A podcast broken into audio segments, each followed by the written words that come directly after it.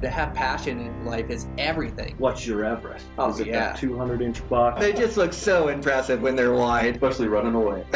Welcome to this week's episode of Eastman's Elevated. It's like a think tank for outdoor activity. Sounds exactly like my hunting. Just always thinking about it, always trying to evolve it and make it better. Here's your host, Brian Barney. Hey, what's happening, guys? Got a brand new Eastman's Elevated for you. So, this week on the podcast, I have on Tanner Leeton from Eberlestock. So, Tanner is Glenn Eberle's right hand man and has been at Eberlestock for a bit now. He's a super passionate outdoorsman and knows those products inside and out. So, today on the podcast, we talk about uh, some packs. We talk about the new Vapor series, uh, some of their existing packs that I enjoy, and then we also talk about Tanner's uh, recent elk hunt. This past season, he harvested his absolute best bull to date, this big, dark horned, heavy six point, and he tells a story about it, um, wh- which is a great story about this bull and about his hunting. Uh, but he he hunts different type of terrain than I hunt. He hunts heavily timbered, covered country, and so he's got great tips and tactics that have helped him be successful in this type of terrain. And and I think it's just a great conversation for the podcast. So thanks to Tanner for being on the podcast, and thanks to Eberlestock for their support. Uh, they've been a supporter of Eastman's Elevated since since the beginning, really. Um, they just build great durable packs. They pack the weight really well, and you'll hear us talk about them today in the podcast. And we talk a lot about this new Vapor series that is coming out. And so uh, this is a new pack I'm super excited about. So this will go on the the main frame and they're uh, ultralight bags and they they make a, a 2500 cubic inch a 5000 cubic inch and a 7500 cubic inch. Uh, the pack will separate from the frame to create a meat shelf to be able to cinch meat in between that uh, which is a great feature. Uh, it's just a, a great product and i can't wait to get my hands on them and i really enjoy you know all of Eberlestock's packs. I I use their little big top. I use their kite as a day pack.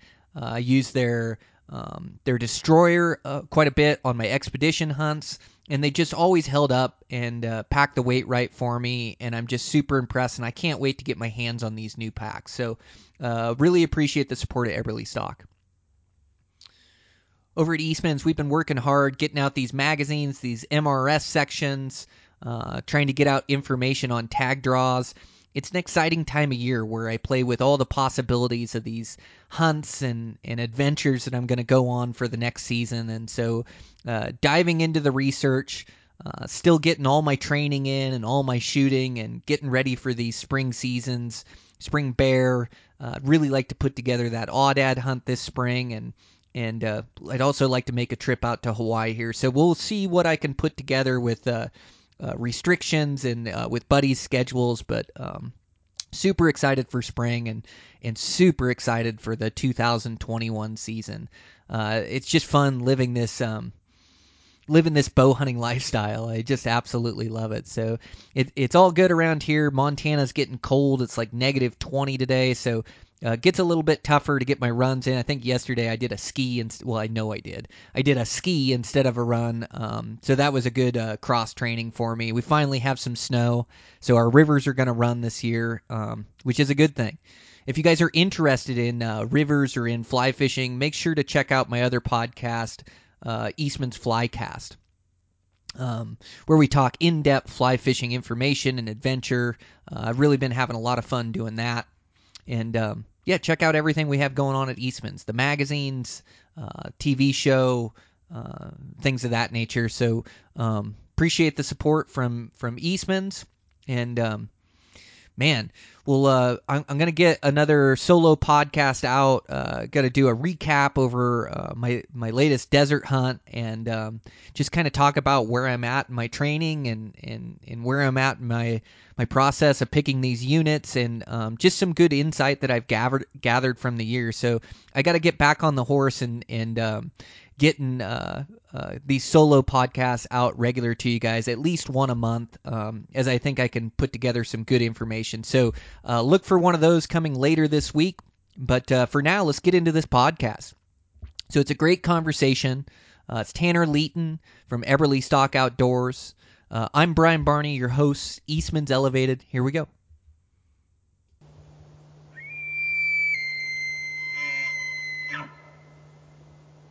Okay, I'm live here. I've got Tanner Leeton from Eberlestock. Um, Tanner, good to connect with you, man. You too, Brian. It's been a while since we ran into each other, so it's nice to catch up here on the podcast. Yeah, man, you guys have been killing it over there at Eberlestock. Um, man, I've I've seen um, uh, these new packs that are coming out, these Vapor series. I'm super excited about these packs. So uh, those are going to go on the mainframe. I haven't got one in my hands yet, but man, it seems like a game changer to me. Yeah, they're pretty cool. I mean, we uh, we've been working on those for about a year now. Um, I know we had sent one of the larger samples over to you guys, and I think Scott and Brandon, even Ike, played with it a little bit. But basically, it's a it's a more of a duffel style bag. There's going to be three different sizes. There's a 2500, a 5000, and a 7500 cubic inch pack. Um, and they're all designed to work with either the mainframe or the carrier frame. Um, so you can zip them on, or they'll have the straps that buckle directly into the frame as well. Um, so you can expand, expand that pack away from the frame and pack um, game between the frame and the pack, or add a dry bag or something like that if you need to expand the capacity of it. But the 2500 comes in at a little over a pound and a half. The 5000 um, is just under two pounds, and then the 7500 is just over two pounds. So if you combine that with the mainframe, I mean, even the 7500, you're going to be looking at about six and a half to seven pound pack empty weight. Dude, it's so killer. Like, um, well, they hook to that mainframe, which is such a good, stable platform. Like, it carries the weight so well, good lifts, great waist belt, and so to be able to interchange those bags, like you say, the 2500, the 5000, and, and then also the 7500, that's a game changer. It's like having three packs in one, so you can set yourself up for a day hunt or uh, uh, like a like a smaller overnight trip, three to five days, or a big long expedition style hunt, all with the same pack, and it all goes on that same frame. And like you say, like the the meat carrier now to be able to put that meat in between the bag and that frame and cinch it down, man, it's a game changer. What a great move for you guys. Yeah, it's going to be really cool. I mean, the nice thing is, is when you put those I mean, I could put a mainframe on you, blindfold you, and put a 2500 or a 5000 on it or a 7500 on it, and anything but the weight, you're not going to really notice. Um, you're not going to be able to tell what pack is on there. Obviously, the 7500 you can put a lot more weight in and have a lot larger pack if you're going for 10 days, um, but you'll have that same base frame, so you'll get used to what you like and have it adjusted one time, and then you can just swap out the packs to fit whatever you're doing for that specific hunt or trip or whatever. Man, how cool! So, so Tanner, um, Tanner and I met a couple years ago over at the Eberlestock headquarters, and so Tanner, you've worked for Eberlestock for quite a while, and um, second in command behind uh, behind Glenn, right? Yep, yep. I've been here for about eight years, and it's been uh, it's been a pretty cool ride. I mean, I was working for a company called AIRE um, before that, which is a whitewater rafting company out of uh, Meridian. Um, and I basically heard about the job through my wife, um, who's a cosmetologist, and she was doing the owner's wife's hair at the time, and she kind of mentioned that she might be looking for, or they might be looking for another employee, and um, gave Glenn my phone number, and he and I talked for a few days, and I came down here and met him a couple times, and after that, we uh, I just started right after our wedding, actually. Um, so it was like two days after our wedding I started here. So it's easy date for me to remember when my when I started here. Um, but it's been really interesting. When I started, I was the sixth employee here, and then through the years, we've hired and other people have moved on to different stuff. And um, up until about a year ago or two years ago, we had eight employees. Um, and then this last year, 2020, we've hired an additional six um, just to keep going with everything, keep up with the demand. Um, so it's been crazy this year with COVID and um, everybody canceling their vacations and moving more into the outdoors. It's it's just been a really interesting year, and we were doing a lot more stuff with our marketing at the beginning of 2020, and uh, a lot more stuff on social media and marketing out to people. And then when COVID hit, it was just this flood of orders that started coming in, and like I said, we've been trying to keep up hiring new guys and done a pretty good job, but we're working on uh, adjusting our uh, production schedule and doing that to keep up with the demand because we've, grown a lot this last year. So, dude, so cool to see the growth at the growth at Eberlestock, and then yeah, I've seen uh, so much more come out of the the marketing too in the the past couple years, and you guys have really made a a, a push in the industry, which I think is great. Well, you've been building such good packs for so many years and uh, have such a great name. It's just good to see you market that and get some more exposure. Uh, but what I like is like Eberlestock.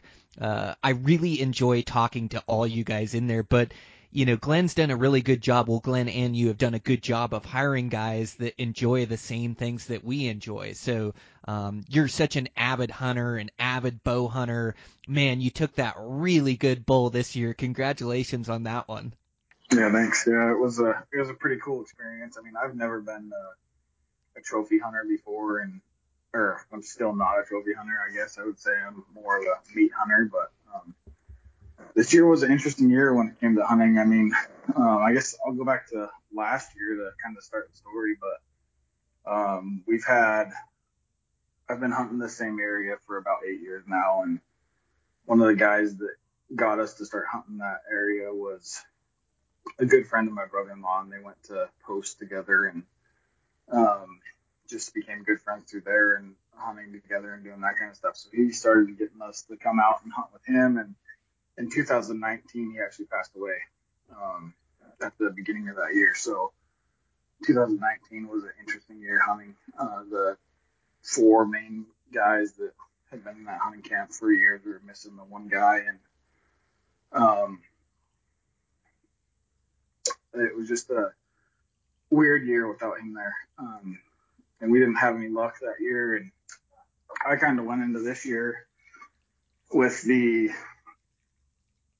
uh, goal just kind of prove to him that we could kind of do it without him. He was the he was the guy that really led our hunting camp and showed us how to hunt that area. And um, he was always the guy that had success every year out there. I mean, he killed a bull every year, um, no matter what was going on. And like I said, 2019 we didn't kill any elk over there.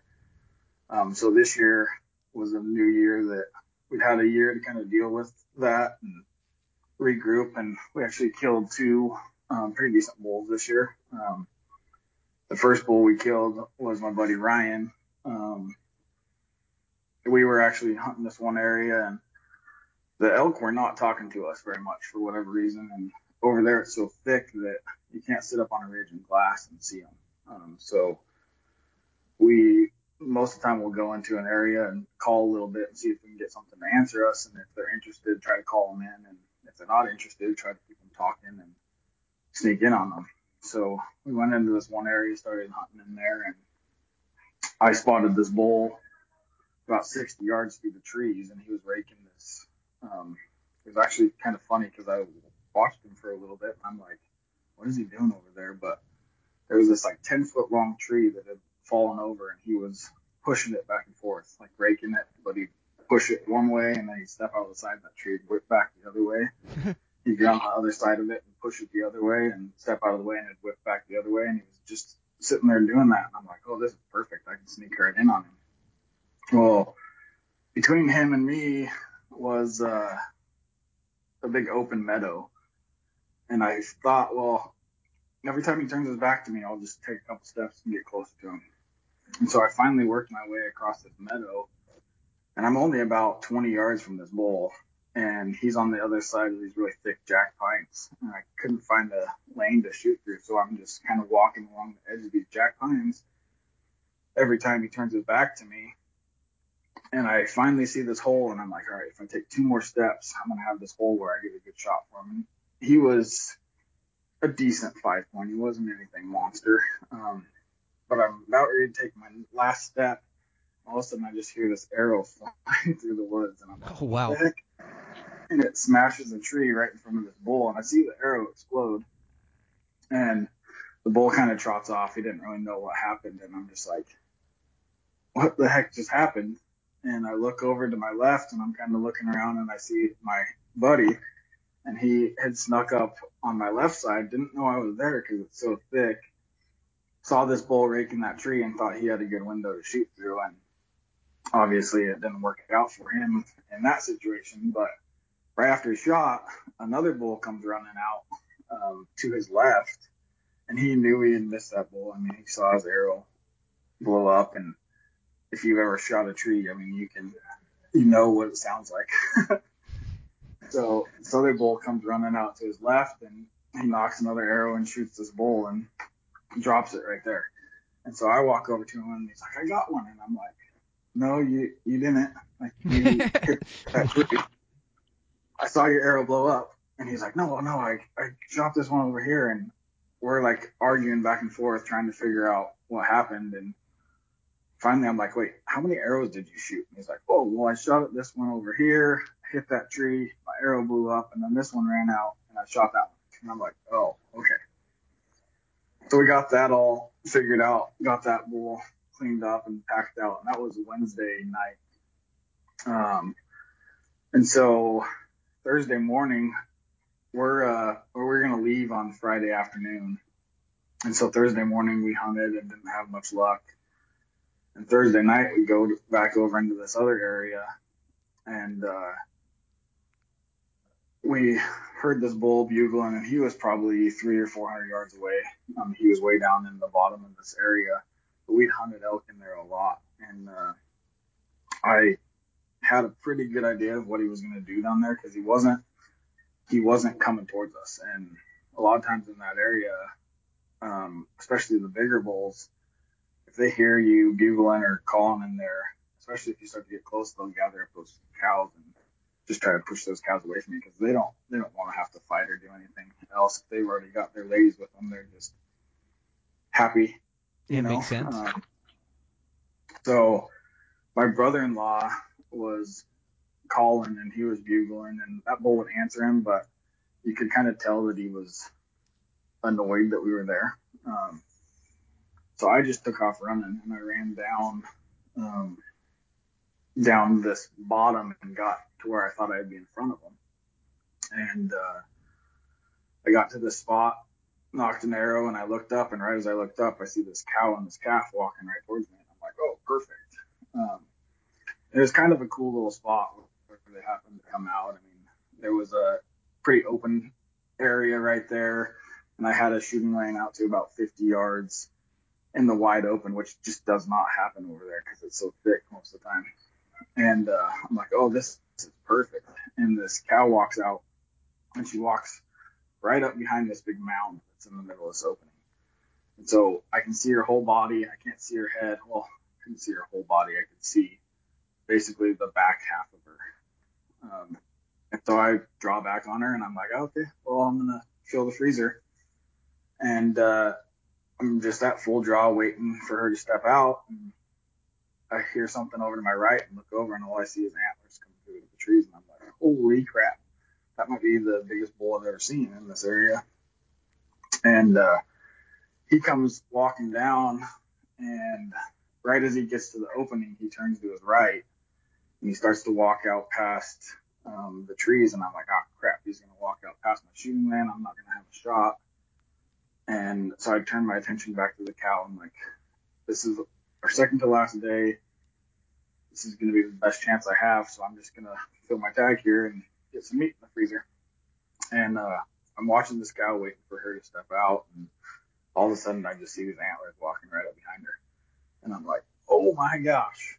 And uh, he walks out and he pokes her right in the butt with one of his brow tines. And as soon as he does that, she jumps and starts running across this meadow. And as soon as she starts running, he starts chasing her. And as soon as he stepped into the opening, I just cow called and let an arrow fly. And he stopped right when I cow called. And I saw my arrow bury into him. And I had guessed him for about 30 yards. It happened so fast, I didn't have time to pull my rangefinder out or anything. and I guessed it right at about 30 yards. And when I hit him, um, it was a little bit low. I mean, low enough that it's like, okay, well that hit him right in the heart. Probably too low, low to hit lungs. Um, but I mean, but he's not going anywhere. And I saw my arrow bury all the way up to the fletching, so I knew it was a good shot. Um, and this is, I don't know, like eight o'clock during that time of year. It's not getting dark over here till nine. And uh, so I get my brother-in-law to come over to me, and my dad was there with us as well, and uh, get them to come over. And I heard a bunch of crashing down to my left, so I'm like, I'm pretty sure he tipped over right down here. Um, so we go looking around, start looking for blood, and I mean, I I was I was I would say I was 100% sure, sure of my shot at the time. Um, and then uh, we were not finding blood anywhere. I'm thinking, man, that arrow was low enough that he wouldn't have been bleeding inside. It should have been all coming out. Um, and we look around for an hour until it gets pitch black, and then we're just walking around with headlamps trying to find blood, trying to find a body laying there, and can't find anything. And finally, I'm like, man, we got to get out of here. Um, if he's not dead, I don't want to bump him in the dark. And so we packed up and headed out of there and let him sit overnight. And in that area where we hunt, there's a lot of grizzly bears over there and wolves and all that stuff. So it was it was a very restless night of sleep. I can tell you that much. And then you start doubting yourself about the shot and what happened and trying to tell everybody what kind of bull he was and you can tell that everyone's like, "Oh man, that's awesome," but at the same time, they're kind of wondering in the back of their head how good of a shot it was or how nice of a bull he was. And I'm like, man, we just have to find this bull. Um, and so the next morning, we kind of slept in a little bit, um, just because I was like, "There's no point in going in there when it's dark." Um, so we'll let it get light. And most mornings over there, we're getting up at four o'clock in the morning and trying to hike in and get something to talk a little bit just so we have something located when it does get light. Um, and so we hiked in there and uh, start looking around and um, looked around for about a half an hour and I finally found one little drop of blood on the stick and I don't even know how I found it. I mean, it was just lucky. I mean, I had to be just standing in the right spot and look down at the right time and it was probably about 50 yards from where I shot him. Um, and not the direction I had thought he went. Um, I thought he went off to my left, and he had went basically straight away from me. Um, and so we're looking around for half an hour. I finally found that drop of blood, and so I call my brother-in-law and my dad over and show them the blood, and look around for another half an hour, and my brother-in-law finally spots another drop of blood. So now at least we had a direction of which way he was headed. Um, and we keep following that and finally start to find good blood all the way along. And we tracked him for, I don't know, it probably was three, 400 yards. It was a little farther than I thought it was going to be um, after I saw the shot what I thought was the shot. And finally come around the corner and there he is laying there. Um, and my arrow was probably mm, six inches farther back than I thought it was. So I don't know exactly what it hit because I actually never opened up the cavity. I just did the gutless method on him. Um, and I couldn't get my arrow out of him. I, uh, the broadhead, I think, buried into his rib on the other side, and I could not. So I ended up just unscrewing it and taking it out. But um, we uh, got him taken care of, got him packed out, and then we headed home. So it was a pretty quick trip. And then I found out on the way home from one of the local guys that we had been hunting with a little bit over there. He had been hunting in that same area, and he goes, "Yeah, I found your carcass, and uh, there was a grizzly bear sitting on it." And I'm like, "Oh, what time was that?" He was like, "Oh, it was about, I think he said it was about noon when the grizzly bear was sitting on it, and I think we left there at about 10:30." Oh, that's sketch, isn't it? Yeah. Oh man. Uh dude, how cool. Well what a, a great story about the guy you used to hunt it with too and sorry to hear about his passing and how good he was at hunting that country and sharing knowledge with you guys as, being part of his hunting camp, and then um, you know, you guys got blanked but decided to go back there and um just using that knowledge like it's different hunting that that heavily covered area, isn't it? It's not like the the spot and stock or open terrain elk hunting, right? Yeah, for sure. I mean, that area that I actually shot that bull in this year, I mean, that's probably one of the few areas that you'll have much more than a 40 yard shot or clear shot in. I mean, I think most of the shots you're going to take over there is about 40 yards, and that's whether it's with a rifle or a bow. I mean, you're not gonna you're not gonna spot the elk from miles away and try to sneak in on them. You gotta. It makes it really tough when they're not talking because you're not gonna find them very easily in that country without them at least giving you a little bit of a hint where they are. Yeah, that talking helps so much. Like just making noise, and not that you got to call every bull in because you guys didn't. Like the bull your buddy shot, or the bull you almost shot and your buddy missed. Like you use that opportunity of him raking a tree to get in. But you're right; those vocalizations they kind of tell you where the elk are, and then you can try to sneak into that spot and try to see them, try to find them, try to get on them. But yeah, when they're not talking in that thick cover, that makes it tough.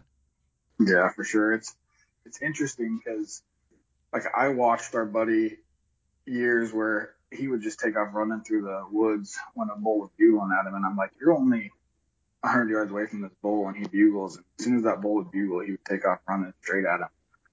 And one time I stopped and asked, "What are you doing?" And he's like, "Well, when they're bugling, they're not really looking that much." He goes, "As soon as they stop bugling, they're looking around to see what's going on, but."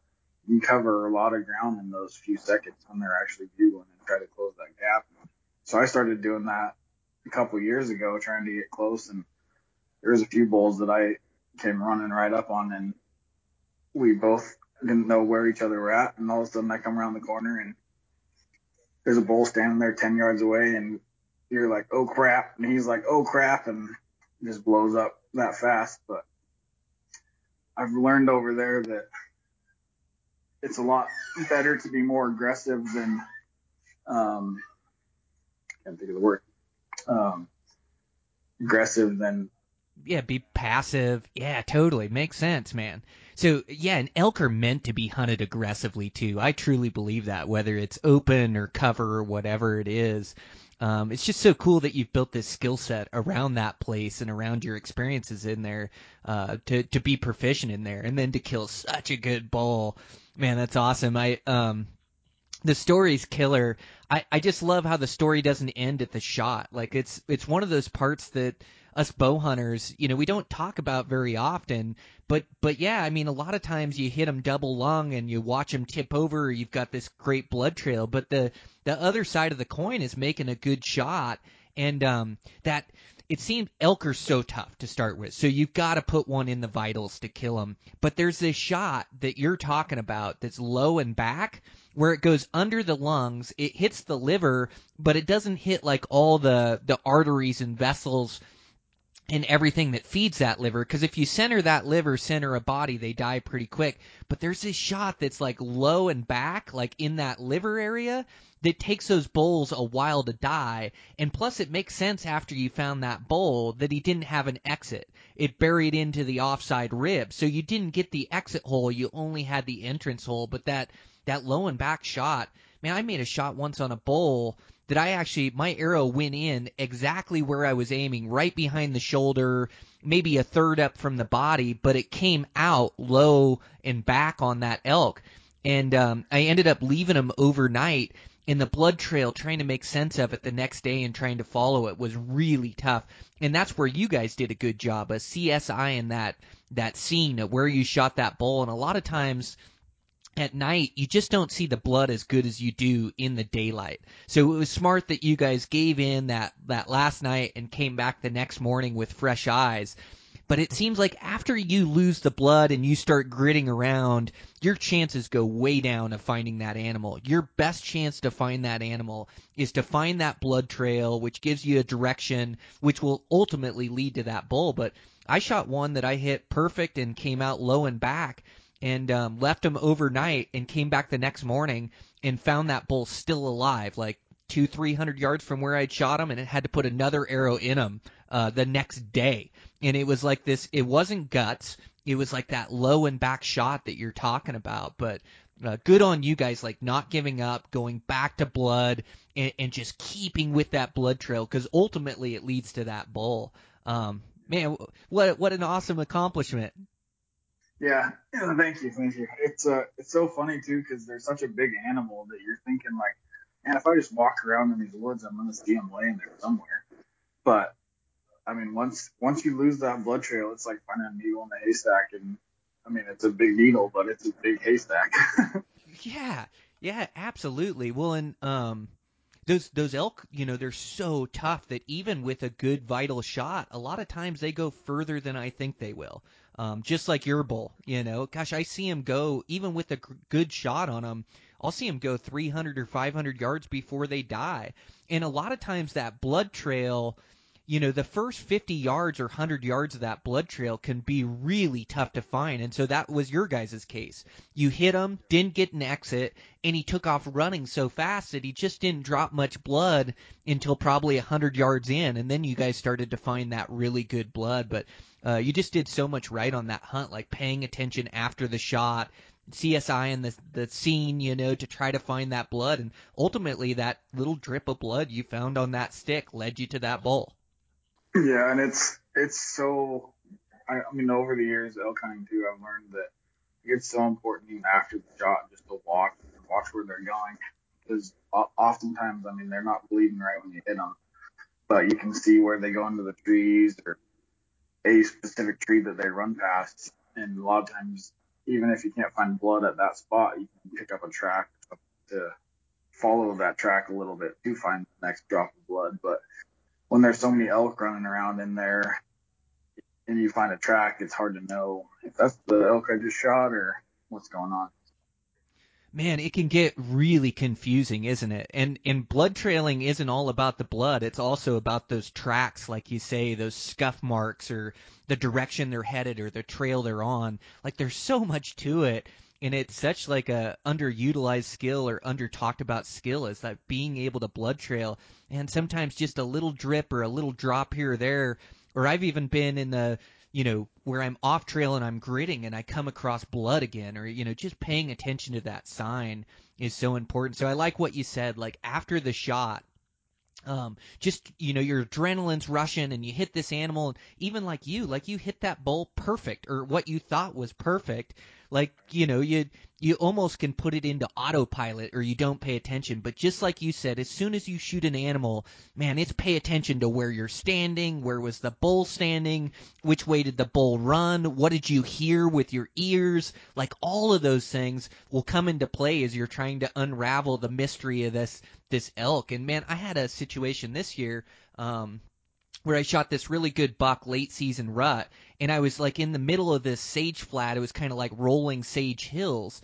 And um, I had this buck step up and um, executed a perfect shot, or what I thought was a perfect shot, and then hurt really thud that animal right in the right spot, and watched him run off. And I thought, oh, that deer's dead, you know, because my shot executed right. I heard it thud. I didn't actually see where my arrow hit, uh, but I was pretty positive that I had drilled this this deer, and um, I just didn't pay attention to the details.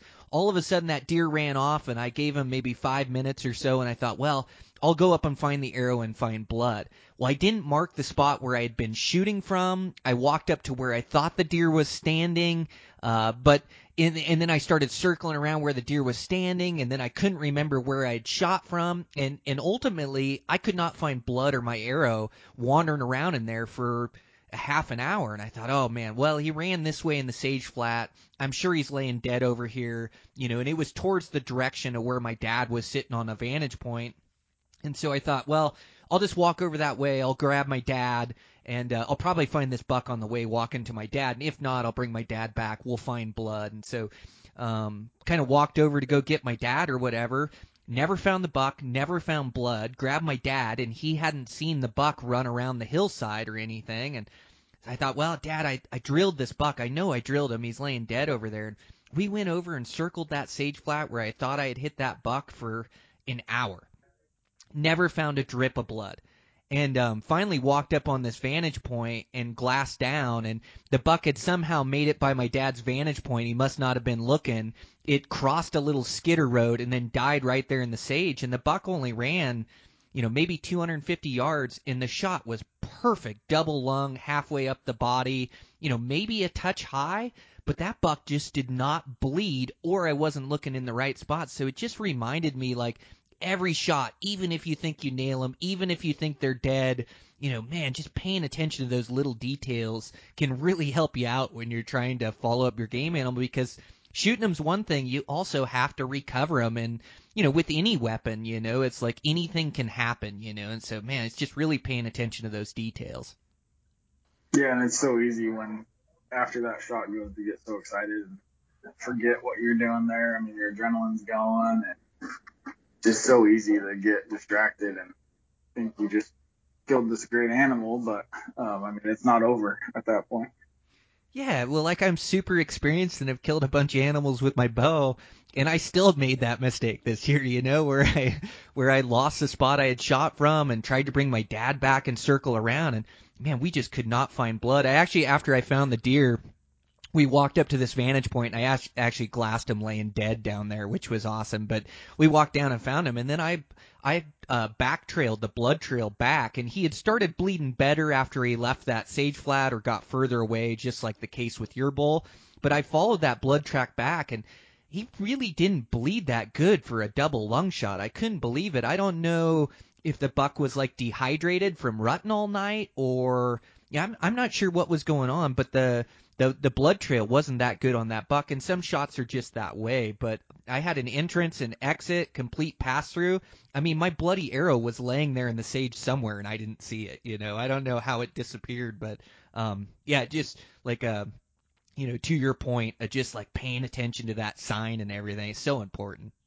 Yeah, it seems like sometimes too those higher shots, a lot of times they're just bleeding internally, and it's not really coming out as much. So it's it's really hard to find them when that happens.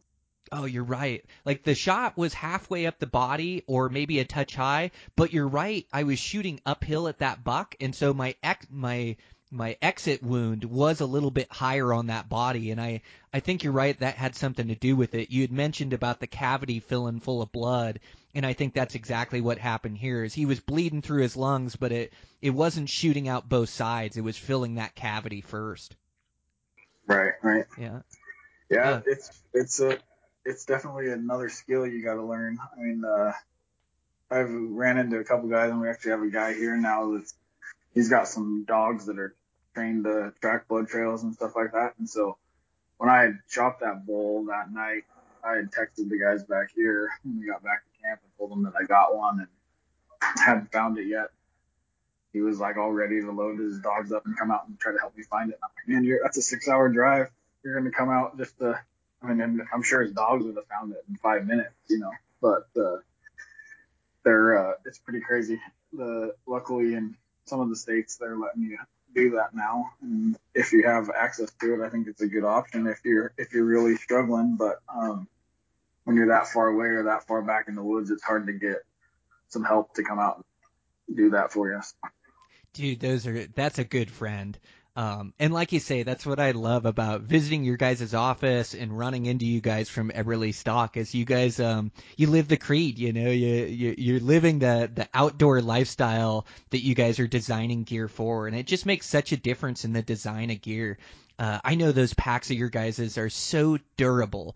Um, you know, that, that um, you guys just build them to last, build them to pack the weight right, and and I just absolutely love using them. So, man, um, that's where that Vapor series is going to be really nice, is to to be able to tuck that that game in between the bag and the frame. I'm really excited to get one of those in my hands. Um, but I but I do love the other packs uh, that I I just can't get away from. That guy your guys' kite pack that you guys designed a couple years ago, I think. Um, w- what a great day pack that thing is, man. Yeah, I mean the so the Vapor series um, is kind of a cross between that kite and that uh, little big top that we used to offer. So we've uh, started to phase out the little big top and the transformer, which were the two packs that we had originally designed to work on the mainframe. And those packs came with their own shoulder harness and hip belt, so you could use them as just a day pack without the frame. But these Vapor series, um, they're not coming with the hip belt or the uh, harness. They're actually not even designed to be able to put a harness or a hip belt on it, just because you can cut out a lot of weight um, by taking that stuff off. And um, over the years, I think our packs have got a little bit of reputation of being bomb-proof pack, but a little bit heavy.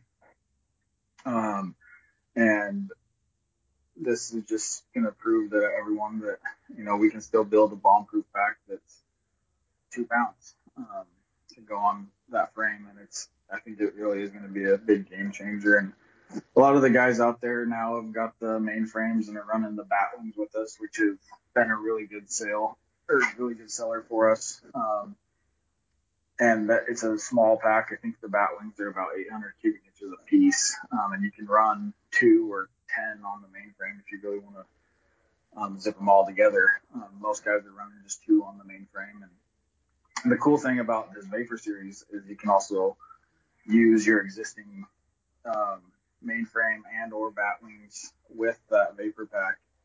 Um, so if you get like the 2500 and that's just not quite enough room for going for a three day hunt or whatever, and you have the bat wings, you can zip the bat wings into the Vapors as well and give you another 1600 cubic inches and a uh, spot in the middle still where you can pack meat and do that kind of stuff. So the cool thing is, is that it's not some new pack that you're gonna have to buy a whole new setup for.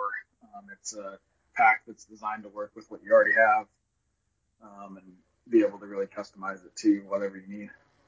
Yeah, and interchangeable bags, you know, with the one mainframe. No, I think that's so killer. Um, that uh, uh, it's one of the reasons I like that kite is it comes in really light as a starting weight. So you know, it's supposed to just be a day pack, but you know, I pack a lot of weight out on that thing. If I kill an elk or a deer while I'm using that thing, it comes out with me, you know, and so um, that's why I've liked that kite pack. I actually used it this year. I was doing like this this kind of a bivy style for elk where I travel as lightweight as I can go with my camp on my back. And so I like my pack weight to be below 30 pounds.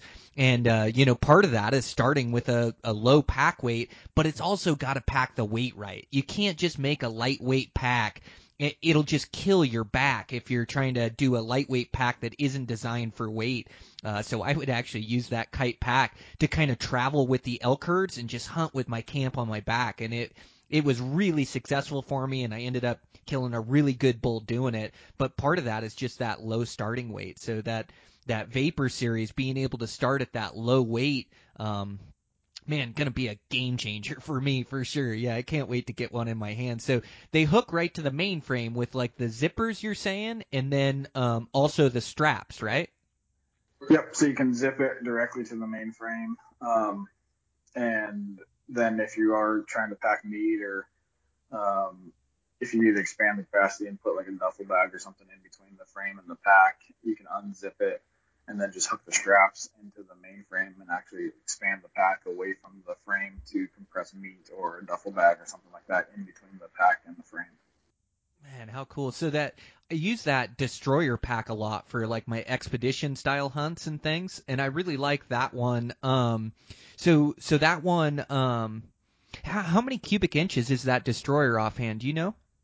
The destroyer, I think's around 35 3600 that's what i thought it was. Okay. So yeah it seems like a little bit tight for those 10 days. So that's where that 5000 and that 7500 and i think i could do just about every one of my hunts with the 5000 just because of my minimalist packing and um uh you know smaller weight. But that 7500 it's so nice to have extra room in your pack. And it's so nice, like, um, you know, once you harvest a game animal with that, whether you're using the 5000 or the 7500, is that I don't got to try to tie all my stuff on the outside of my bag or strap it all to the outside of my bag so I can get a deer in there or an elk in there. Now all of a sudden, I've still got that 5,000 cubic inches. I can get all my gear in, and then I can uh, compress the meat in between that frame and that bag, just like you're talking about.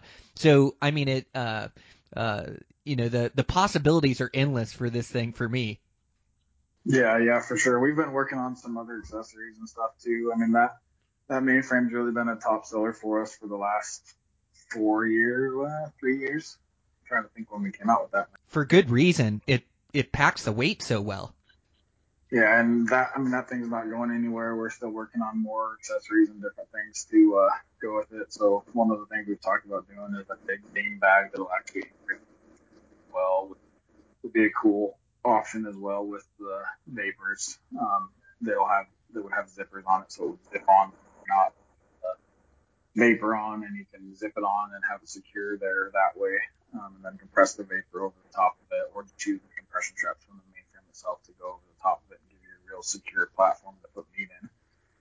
Um, so we've been working on stuff like that. I mean, one of the cool things with the growth that we've had, which has been crazy, is just that um, we've been able to hire a lot of new guys that have different, um, I guess, different point of views. Like we've got a couple guys that are pretty tactical here, and then um, one of the guys we hired last year was a uh, designer fresh out of school, um, and so he's been helping. I mean, up until then, Glenn was the only designer that we've ever had, and I mean, he's done a great job and all that. But now with um, Nate, he's been able to come in and really um, any ideas anybody has, he's able to put them on paper and we can show them to Glenn and say, hey, what do you think of this? And then Glenn puts his two cents in. And um, it's just, it's been really cool to be able to have that um, option to develop new products so quickly and um, be able to get samples in and go test them and say, hey, this didn't work. Let's table that idea for now. We'll work on this other thing.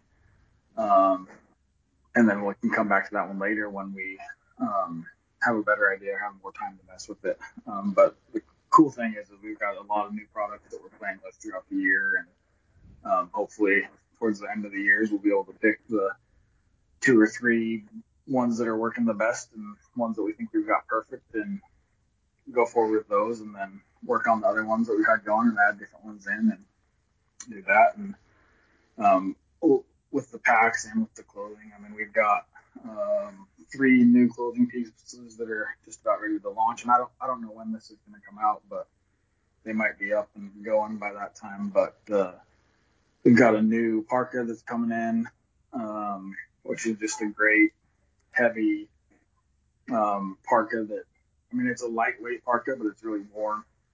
Um, so being able to throw that in your pack and having it for around the campfire at night, or if a nasty storm comes in, you can put that on. Um, and then we've got a new pair of pants um, that are called the Salmon River Pant, um, and they were originally designed as more of a everyday wear pant. Um, but as we as we've continued to work on them and test them, I think they're going to be great for not only everyday wear but also for hunting. Um, they've got a lot more pockets and organization in them than our afterburner pants that we have right now. And then we have a field shirt that's um, coming as well. So it's pretty cool. And then we have some other clothing pieces in the works as well that hopefully we'll have out by towards the end of 2021 with just to fill out that clothing line more. Yeah, I think it's gonna be good. Man, how cool! You guys at Eberlestock, you're just growing and evolving. Uh, but uh, you know, by the minute, it seems like. Uh, I think it's so great to get that fresh blood in there. Like Glenn is so smart and such a great designer and has this great insight into hunting. But yeah, I mean, that's the truth of the matter is everybody has different preferences and, and everybody hunts different types of terrain for different durations. Like everybody's different in what they're looking for in a pack or in a design. So I just think it's great that you guys bring in this young blood and have different perspectives and ultimately, you know, us consumers are going to win from it. Uh, you know, with you guys uh, sitting in that design room designing different gear for us. So, man, I, I'm so excited to see some of these new products that you guys are coming out with, and your guys' clothing line is next level. Like, I don't know if it's got quite the recognition it deserves, but uh, you guys put a ton into this clothing line, like with the the the the same durability, the same quality that you build packs, but you guys really did a ton of research on your fabrics and on performance and then, um, you know, also on design and on fit. I think you guys are building uh, a really good apparel that, that works for us backcountry hunters and and I love like the the camo patterns, but I also love your guys' solids. Your guys' solid colors are just spot on for hunting out west. So uh, I think you guys are going to see huge growth in that apparel line, especially as you're starting to fill some of these voids with like that new parka that you're talking about. Yeah, it's going to be really cool. I mean, we've learned a lot from those first pieces that we launched. Um, I mean, the clothing is definitely a different animal than the packs for sure going into that, and uh, just the design process of that is completely different. So we learned a lot from that first first round of stuff that we've done, and or the first um, models of stuff that we've done. And we had some size fit issues on some of that stuff, but um, we fixed a lot of that um, with the with that old stuff. So the newer stuff um, should fit more true to size, and then um, the parkas and the new pants and that stuff. Um, I mean, it's it's crazy how many samples you'll go through and going, man, this isn't quite right. Let's change this a little bit, and get that sample in, and you're like, well, it's a little bit better, but for the change we made, we thought it was going to be a lot better, so let's change it a little bit more. And um, it's it's just crazy how much goes into those and changing those. And the packs is funny too because oftentimes we'll come up with an idea for a pack that we think is going to be great, and we'll take it into Glenn and say, "Hey, what do you think of this?" And he's like, "Oh yeah, I, you know, I thought about that ten years ago, and uh, I didn't do it because of this, and this isn't going to work on that." Da, da, da. So now, now, I mean, all the designs you can think of, Glenn's probably already thought of those designs, and he's either had a reason why he didn't do it because something wasn't going to work on it, or he just hasn't had the time to put into it to make it the way that it should be. So now with the extra help that we've had, we've been able to go back through some of those designs, and he goes, "Yeah, actually, I was going to do this. This is the sketch I had of that product years ago, um, and this is why it doesn't work. So now we can put some time into it and figuring out how to make it work."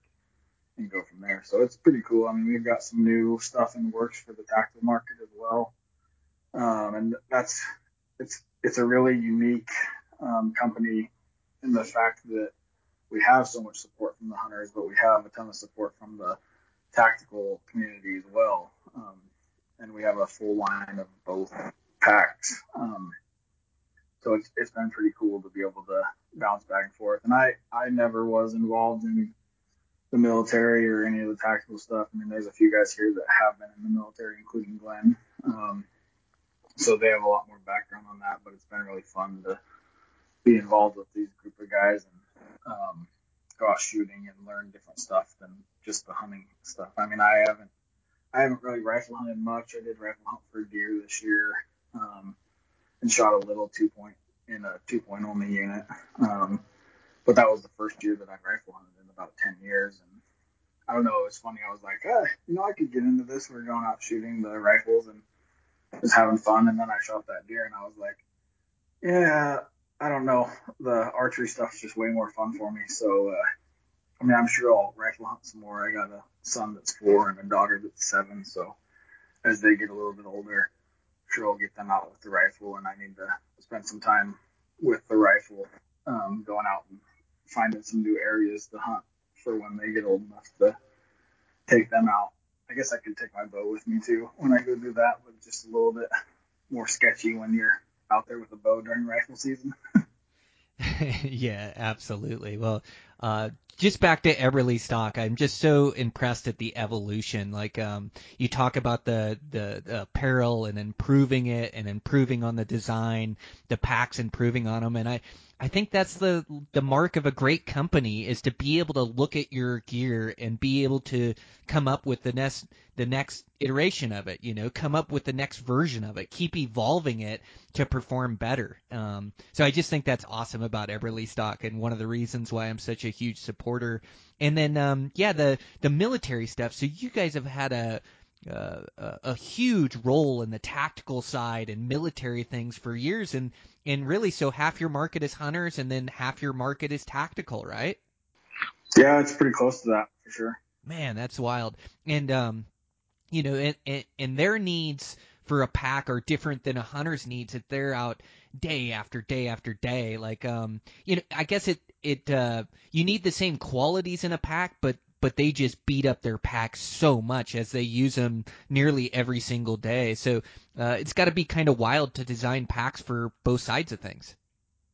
Yeah, it, it is. It's uh, it's pretty cool too. I mean, I I think I get more emotional when I'm talking to a military guy and he's telling me about a pack and how this pack saved his life or how I mean we had a guy a few years ago bring in a old gunslinger pack um, that had holes blown through it and this and that and he had actually been hit by shrapnel when he was wearing the pack and uh, I mean there was a chunk of shrapnel about the size of a golf ball in the pack that he said if he hadn't been wearing the pack it would have blown through it blown through him and probably killed him. Oh, So it's it's pretty cool. I mean that the durability of the packs definitely helps, obviously with that kind of stuff, and I think that's um, that's where our standard comes from for the durability. I mean, hunters can definitely be hard on their packs and stuff, but you throw a guy a brand new pack going through boot camp, and he can uh, he can really put some damage on that pack. So that's really where the standard for the durability comes from on some of those. Oh, dude, I can only imagine. Those guys got to be so tough on their gear. Uh, you can't build anything but the most durable pack for those guys. They can't have it fail on them. Yeah. Oh, how cool, man. Um, well, you guys are doing such awesome things in the market. I'm so impressed with your packs. I can't wait to get this new Vapor series in my hand and get it connected. I'm gonna go up and look at my mainframe as soon as I get off the the phone call. So yeah, I can't wait to run that 5000 or that 7500. That's gonna be really nice. But I'm just so impressed with what you guys are doing over there and, and the evolution of, of packs and apparels and things. So man, um, thanks a bunch for your time, Tanner, and being on the podcast. Yeah, I really appreciate it, Brian. It's been awesome. Yeah, and congratulations on that bowl, that archery bowl. Uh, it's fun listening to you talk about uh, rifle. As I've I've been bow only now for a lot of years as well. Um, but I'm the same thing as I have my daughters in in hunting, and they shoot bows and things. But when you're young, coming up shooting a bow, like killing something with a bow is so extremely difficult that it takes years of commitment and dedication and to get that dedication and commitment, you have to expose them to the hunting world a bit and, and give them a little bit better chance at success. So we're the same way. We work with rifles. We work on their shooting positions. We work at being proficient and being, um, uh, being a good shot with those rifles, and then we go out and take part in rifle seasons, and and it's fun to be able to join in their success. You know, also my dad, he's a bow hunter, but uh, he loves to rifle hunt, and so I end up rifle hunting quite a bit with him or going with him trying to help out.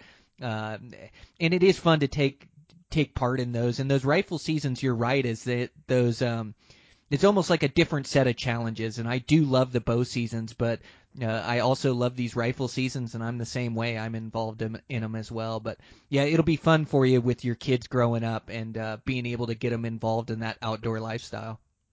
Yeah, it'll, be awesome. I mean, I grew up rifle hunting with my dad from the time I could start hunting, which back then was 12. Or, I know. Um, but I grew up rifle hunting with my dad, and I harvested quite a few deer um, throughout the years with a rifle. And then uh, I didn't really start archery hunting until I was 21. Um, I got an old Hoyt bow from one of my um, family friends that he'd just given it to me, and uh, started hunting with that. And from there, I upgraded to different bows throughout the years. And uh, then my dad finally was like, "Hey, you know, I still really want to hunt with you, but uh, it doesn't look like you're going to be rifle hunting, so I guess I better get into this bow hunting too." And so it's been fun with him too, because the last three or four years now he's got a bow and started shooting a lot. Now he goes with us, and it's it's been pretty cool to be able to teach him some stuff from the archery stuff or from the archery world after he taught me so much um, growing up with a rifle. You know, so it's been fun. Man, uh, yeah, what a cool transition for you and your family. Um, man, well, I can't wait to see that that bull come out. I think it's going to be in the EBJ coming up. Um, such a great bull that you harvested with your bow and such a great story and um, tribute to your buddy that that taught you guys how to hunt that place. So um, man, well I really look forward to uh, uh, continuing our relationship with Eberlestock and uh, continuing my relationship with you. I, I uh, all our show season has been canceled, so I don't know when I'm going to run into you next. But uh, we got to have a cold one the next time I see you.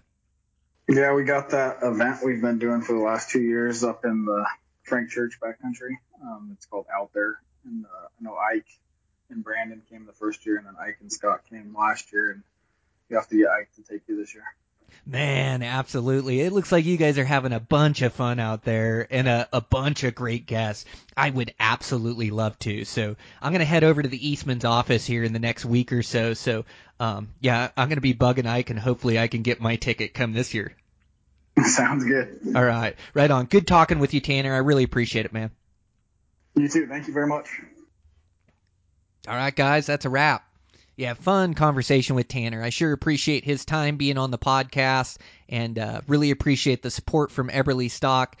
Um, just building great packs for a great price point uh, that'll do all the work out west. Um, and I can't wait to get my hands on these. Um, uh, these Vapor Series packs. So uh, I, am sure they'll be showing up here. I've got a few to give away on the podcast. I'm going to give them to some guest hosts and uh, I'd also like to figure out how to do a giveaway to you guys, the audience, and um, give away a couple of these packs as well. So uh, I'll get on my, my paperwork here and get organized so I can give those away.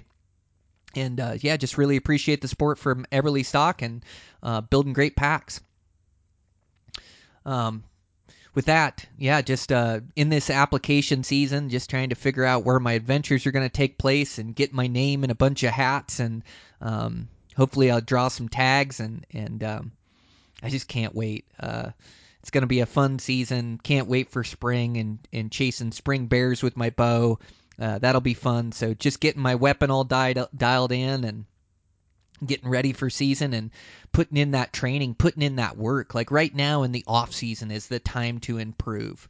Uh, it's, not during season. It's it's not the last month leading up. It's right now. of putting in that work, uh, uh, getting better, building a really good cardio base. You know that's getting ready for hunting season and doing a bunch of miles and a bunch of elevation. You know it's it's right now working with our rep weapon and improving our shooting and and and, really working to the tune of those bows and, and getting the right equipment, the right arrows, and the right setup, it's going to help us be successful this next season. And so, uh, you know, being a public land do it yourself hunter, the work never ends. It's a year round pursuit to be at our very best, to be prepared for these mountain challenges.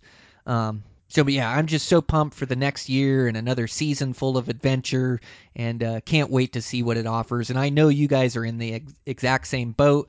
Uh, that's why you're listening to this podcast. Uh, you share the same passion that I do for Western hunting, and um, so yeah, it, it's all about getting ourselves ready and uh, attacking this season and can't wait to put together this next solo episode. I'm going to put that together on the the desert hunting, some lessons I've learned, and and just thoughts about my season and where I can improve, and what I'm going to do to improve as well. Um, man, it's um, I say it all the time. It's the toughest thing on planet Earth. You know, the the do-it-yourself public land bow hunts and to come out on top. And it takes committing absolutely everything, and it takes really working on our game in the off season and improving and um, man, being ready for the ultimate challenge. So, uh, really appreciate the the support of Eberlestock. I appreciate the support from you guys, the downloads, shares on social media, uh, the reviews, um, iTunes, and different places. It all helps out and it helps make this podcast go. So I really appreciate you guys out there. And uh, with that, I'll check in with you next week. Uh, check in with you this week with uh, an extra solo coming at the end of the week. Um, so yeah, I'll get that all said and done and and released to you guys. And um, man, we'll just keep it pushing. So talk to you guys soon.